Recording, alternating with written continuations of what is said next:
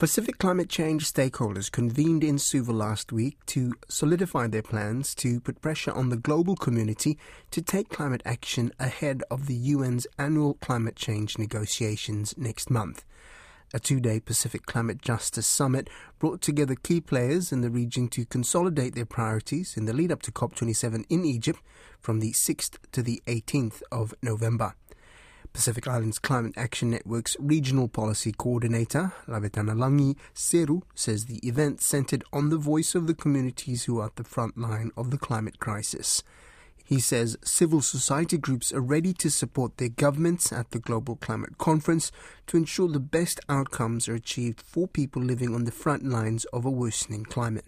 He spoke to RNZ Pacific's regional correspondent, Kelvin Anthony, about the summit outcomes. It really centered the voice of climate affected communities, centering the voice of grassroots communities who are at the front lines of the climate crisis, who often do not get the platform or the space at the regional level to highlight some of the real challenges that they are experiencing. And so the summit covered some of the key broad themes of loss and damage, climate mobility, so displacement and uh, relocation and migration. It also covered gender and social inclusion, oceans, adaptation adaptation, and, and of course, climate finance. So, will these be the key priorities for, for the region? For the civil society, these are some of the key priorities that have you know emanated from our you know series of consultation with members. And so, from the summit discussions and also from the side event that we had, we've sort of drawn some of the key you know uh, messages. We'll, and also not only messages but key recommendations really, not only for COP27 but also for our Pacific Island governments in how they can effectively advance advance climate justice with our, our, local communities. So, how do Pacific governments uh, effectively enhance climate action with, with local communities? The, the recommendations that have come strongly from the two days, for instance, on, on loss and damage, there needs to be, you know, so you have this global facing work around, you know, the call to establish a loss and damage finance facility, which communities are in support of, and also having loss and damage as a sort of a permanent standalone agenda item in future COP meetings meetings, so uh, not only COP meetings but the subsidiary body meetings uh, at the intersessionals. But there's also you know, a recognition that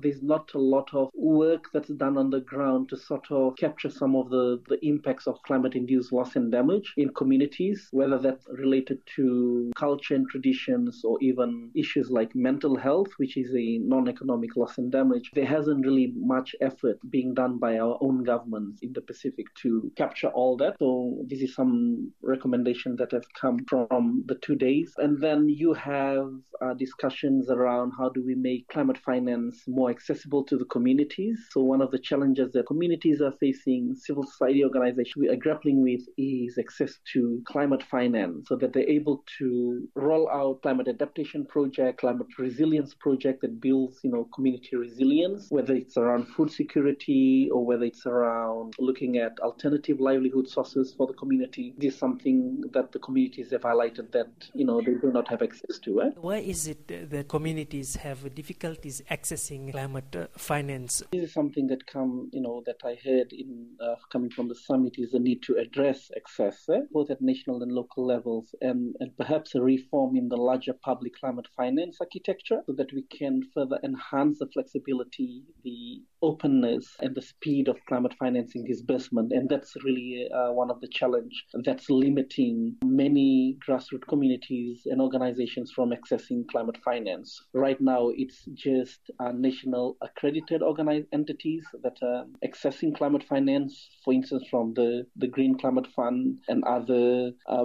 bigger multilateral uh, banks and financial institutions that are providing climate finance. But it hasn't really been made open or, or, flexible enough so that grassroots organizations can access even small grants. And so there's a need to, to reform that so that communities can directly apply for funding. One of the things that came from the summit was a their support for the establishment of the Pacific Resilience Facility that the Pacific Island Forum is setting up, because then it's going to be a you know a dedicated funding pool that communities and civil society and other non-state uh, actors can reach out to. So I, I, guess that's one of the the challenges that's been highlighted in some of the recommendations. Oh, I understand that uh, that loss and damage, which uh, Pacific Civil Society has been very vocal in terms of you know having a dedicated uh, finance facility for loss and damage. And I understand that it is now on the COP27 agenda. You know, great to hear that now it's made it to to the formal agenda of COP27, and I think that has been that's owing to the the work of civil society organizations across the world that has been putting pressure on uh, parties and head of delegate uh, head of delegations, but also to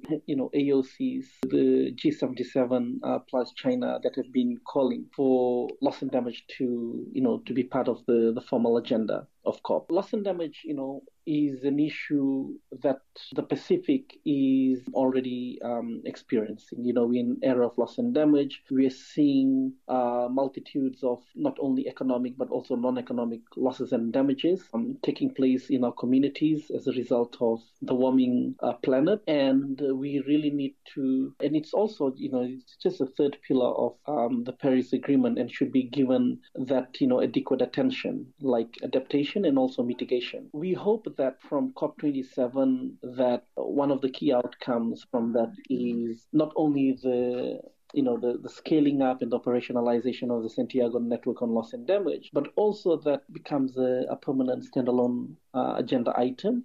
So it's discussed in all future COPs, and that there must be, uh, you know, we cannot continue in, you know, circles of conversations and, and dialogue year in and year out um, during every COP. We need to come out with some practical action. And, and one of the outcomes that we are calling for and we are hoping for is the establishment of a, um, a finance facility on loss and damage that really will address some of the the issues and uh, the challenges that communi- uh, frontline uh, climate affected communities are experiencing. It must be separate from adaptation finance because it's not about adaptation. This is about how do we continue to preserve our cultures and traditions in the face of you know the, the climate crisis. And really, this is a litmus test of COP27. Oh, what are the plans now for the Pacific Civil Society between now and, and COP27? Uh, we are now beginning to consolidate most of the, the key demands, the key asks,